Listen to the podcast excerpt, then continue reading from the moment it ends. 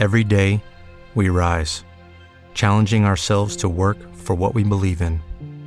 At U.S. Border Patrol, protecting our borders is more than a job, it's a calling. Agents answer the call, working together to keep our country and communities safe. If you're ready for a new mission, join U.S. Border Patrol and go beyond. Learn more at cbp.gov/careers. With Lucky Land slots, you can get lucky just about anywhere. Dearly beloved, we are gathered here today to. Has anyone seen the bride and groom? Sorry, sorry, we're here. We were getting lucky in the limo and we lost track of time. No, Lucky Land Casino, with cash prizes that add up quicker than a guest registry. In that case, I pronounce you lucky. Play for free at LuckyLandSlots.com. Daily bonuses are waiting. No purchase necessary. Void where prohibited by law. 18 plus. Terms and conditions apply. See website for details. No, eh, allenamento solo chiavare. Genio e sregolatezza. Sono due caratteristiche, due qualità, due valori che spesso vanno a braccetto, specialmente, lo avrete capito dallo sfondo alle mie spalle, nel mondo dello sport. D'altronde quanti campioni abbiamo visto essere eccezionalmente geniali, ma anche così al di fuori delle regole, così borderline, così abituati a no, non rispettarle per niente le regole, anzi a non volerne di regole. Ne abbiamo viste un po' in tutte le discipline. Oggi ci soffermiamo sul motociclismo, una disciplina, soprattutto quella di velocità, che è molto pericolosa. Tanti piloti ci hanno rimesso, se non la vita, comunque l'uso degli arti inferiori. Pensiamo a Wayne Rainey, che perse un titolo mondiale finendo fuori pista a Misano Adriatico e perdendo per sempre appunto l'uso delle gambe. Oppure hanno perso una carriera o hanno dovuto scendere a patti con viti nel corpo, con protesi, con una gamba magari più corta dell'altra. Provate a chiedere a Mick Duan, più volte campione del mondo della 500. Ma sono anche personaggi, quelli che scendono in pista, che a volte sì, sono dei perfetti padri di famiglia, altre volte coniugano al loro interno genio e sregolatezza. Vediamone un po'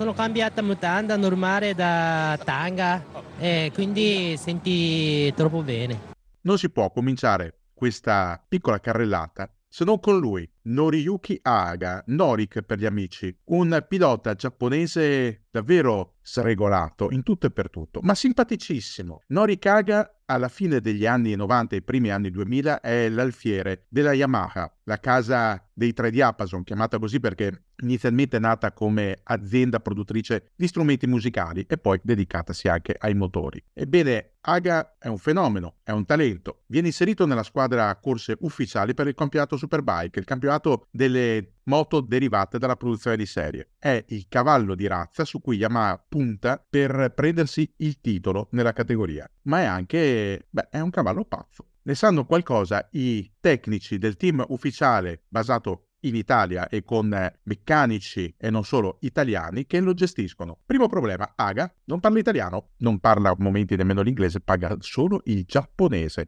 nel problema. E allora come si cerca di ovviare a questa barriera linguistica? Beh, noi italiani ci facciamo capire in tanti modi. I tecnici della squadra iniziano a insegnargli qualunque parolaccia possibile e immaginabile e lui le impara, le impara molto velocemente, le impara al punto da diventare un personaggio nelle interviste. Ricordiamo alcune interviste molto particolari di Aga, una a bordo del podio in cui gli sfugge non si sa quanto volontariamente una imprecazione blasfema un'altra in cui addirittura, beh, giudicate voi, intervistato da una bella giornalista, parla di attività sessuale come allenamento preferito. No, eh, allenamento solo chiavare. Noriyuki Aga, genio e sregolatezza. Certo, non raccoglie moltissimo, secondo molti osservatori avrebbe potuto raccogliere molto di più nella sua carriera, però si sa, chi è genio e sregolatezza non sempre riesce a centrare l'obiettivo grosso. Il massimo che lui abbia ottenuto da tutti i suoi sforzi è il secondo posto nell'anno 2007, quando aveva già 32 anni. Nel momento di punta della sua carriera, quindi tra fine anni 90 e l'inizio degli anni 2000, pur contando sulla squadra corse ufficiale, non va oltre un altro secondo posto nel 2000 e un quarto posto nel 2002 con la, l'Aprilia. Certo, avrebbe potuto far di più, sì, ma se avesse fatto davvero di più, ci avrebbe regalato delle perle, beh, non di saggezza, delle perle di comunicazione sue pari. Non ho capito un cazzo.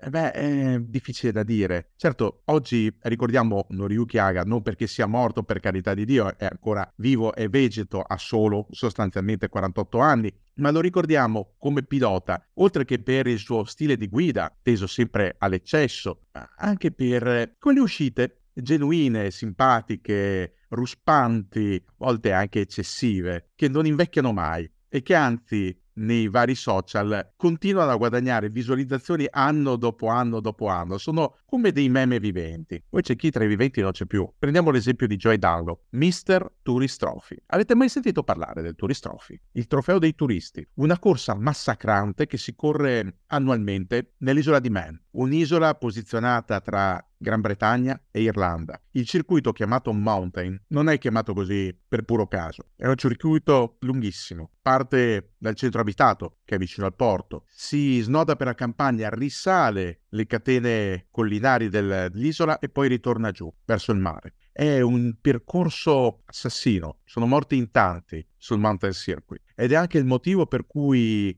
all'inizio degli anni 70 i piloti del motomondiale, a cominciare da Giacomo Agostini, presero posizione e boicottarono il Mountain Circuit. Troppo pericoloso. Perché? Perché non è un circuito permanente, non è neanche un circuito adattato, sono proprio strade di città e di campagna, quei tombini, i lampioni, i semafori, ovunque ostacoli mortali. Perché basta un niente, basta una distrazione, basta un errato calcolo del punto di corda di una curva, aver esagerato quella velocità e ci si va a schiantare e quando ci si schianta è difficile restare vivi. Joey Dunlop era il re del Tourist Trophy, anzi di tutto il mondiale Formula TT, quel mondiale sorto per dare nuova dignità al Tourist Trophy, esportandolo poi in altri circuiti cittadini. Un mondiale dedicato, prima che della nascita della Superbike, a dei prototipi derivati dalla serie e poi morto proprio per l'emergere della Superbike che aveva scelto circuiti permanenti ben più sicuri del mountain e dei suoi epigoni in giro per il mondo. Eppure Joy Dunlop è stato per tanti, tantissimi anni il simbolo di genio e sregolatezza. Lui che otteneva spesso e volentieri delle wild card, cioè degli inviti per eh, il motomondiale o per la Superbike, per gli appuntamenti mondiali, però preferiva correre nelle varie classi della Formula TT su quei percorsi così pericolosi e vincendo, vincendo tantissimo, vincendo in maniera incredibile. Al Tourist Trophy, lui che vi debuttò nel 1976, quando ormai la corsa era già bandita dai grandi campioni, al Tourist Trophy lui ha vinto di tutto. In ogni classe della Formula TT ha collezionato ben 5 titoli, tutti in Formula 1 che nella categoria TT vuol dire la massima competizione. Venne battuto solo una volta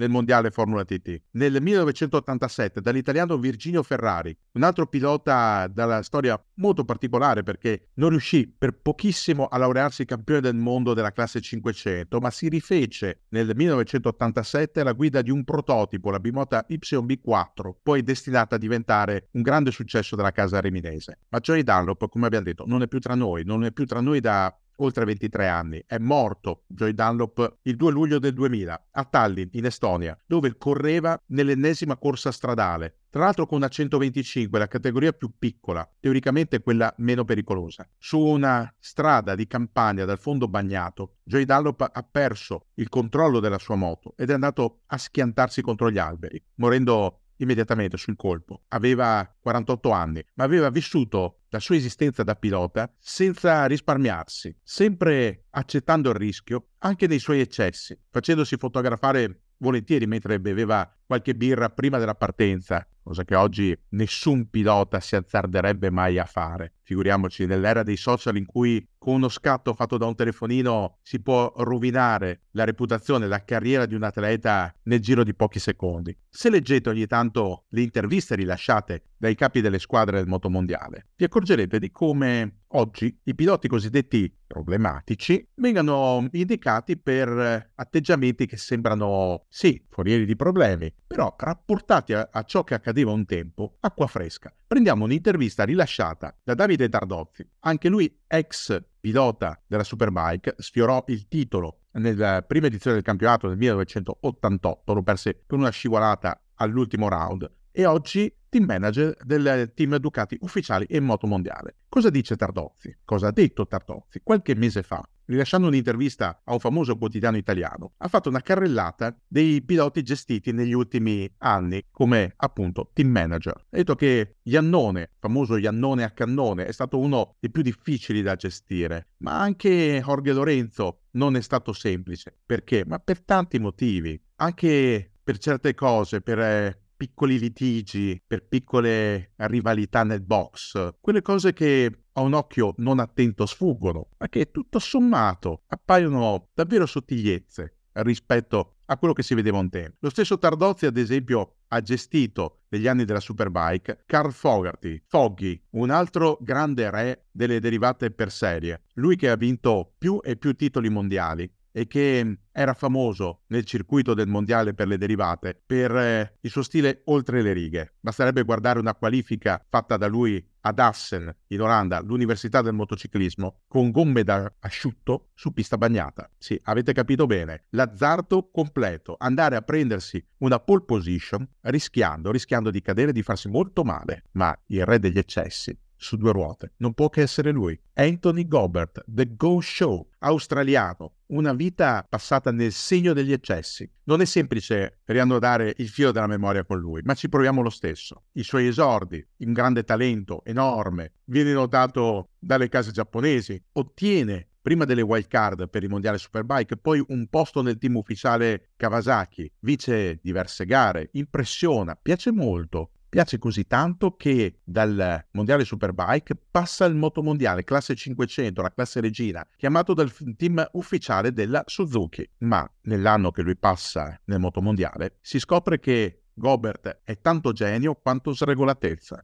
perché Gobert ha problemi, problemi con le persone che frequenta, con le abitudini e con certi vizi. Fuma, beve e si droga. Nel contratto con Suzuki, Gobert sa benissimo che è presente una clausola. È una clausola legata ai controlli antidoping e uno di questi controlli lo trova positivo. Licenziato in tronco, rispedito a casa in Australia. Da lì viene prelevato da una struttura americana per il campionato americano Superbike. Anche qui le cose non vanno bene, i risultati non sono granché e soprattutto un'altra positività all'antidoping. Carriera finita? No, perché c'è qualcuno che crede ancora in lui. Si chiama Virgilio Ferrari, lo abbiamo conosciuto prima, già campione della Formula TT nell'87, diventato team manager, scaricato da Ducati e con lui un'intera squadra. Questa squadra offre a Gobert l'occasione del riscatto. Vogliono tutti in realtà riscattarsi, con una moto che viene ritenuta la peggiore dell'otto, la Bimota SB8K, una moto potenzialmente buona ma senza sviluppi, non ci sono soldi, non c'è te. Gobert stupisce tutti con una vittoria sul bagnato a Phillip Island nel 2000. Si alzano tutti in piedi quando lui taglia traguardo con 30 secondi di margine su Carl Fogarty, che ha fatto gli equilibrismi per stargli dietro, ma è un fuoco di paglia. Fuoco di paglia perché la squadra di Ferrari chiude i battenti un paio di mesi dopo, travolta dalla crisi finanziaria dell'azienda Bimota. È un fuoco di paglia per lo stesso Gobert che rimane appiedato, conclude l'anno in altre squadre ma senza più brillare. Ci prova, ci riprova, ci riprova ancora ma non ce la fa più. A un certo punto ammette anche di avere dei problemi con l'alcol e con le droghe e entra in clinica per disintossicarsi. Notizia di qualche anno fa, Gobert una sera finisce all'ospedale ed è conciato molto male. Non è stato un incidente in moto o un incidente in pista, no, era andato a cena in un ristorante.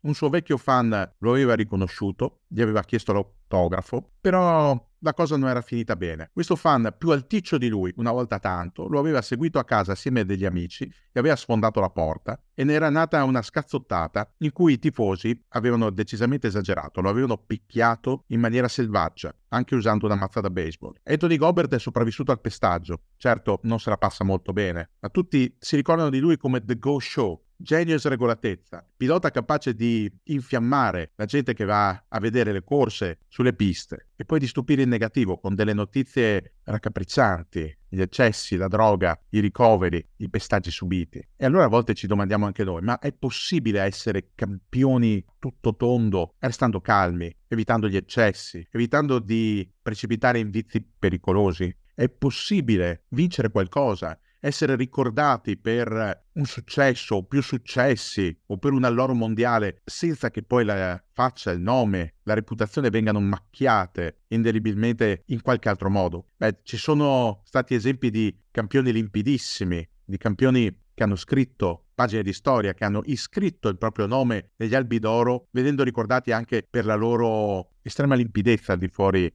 del campo di gioco, dell'arena, dell'autodromo o del terreno a loro abituale. Ma volete mettere il fascino dei belli e dannati, di quelli che riescono a raggiungere grandi traguardi, magari poi a cadere e rialzarsi. Beh, le favole a lieto fine piacciono a tutti. Il guaio è che per alcuni di questi, Joy Dallo, Anthony Gobert, in parte anche Noyuki Haga, non c'è sempre il lieto fine.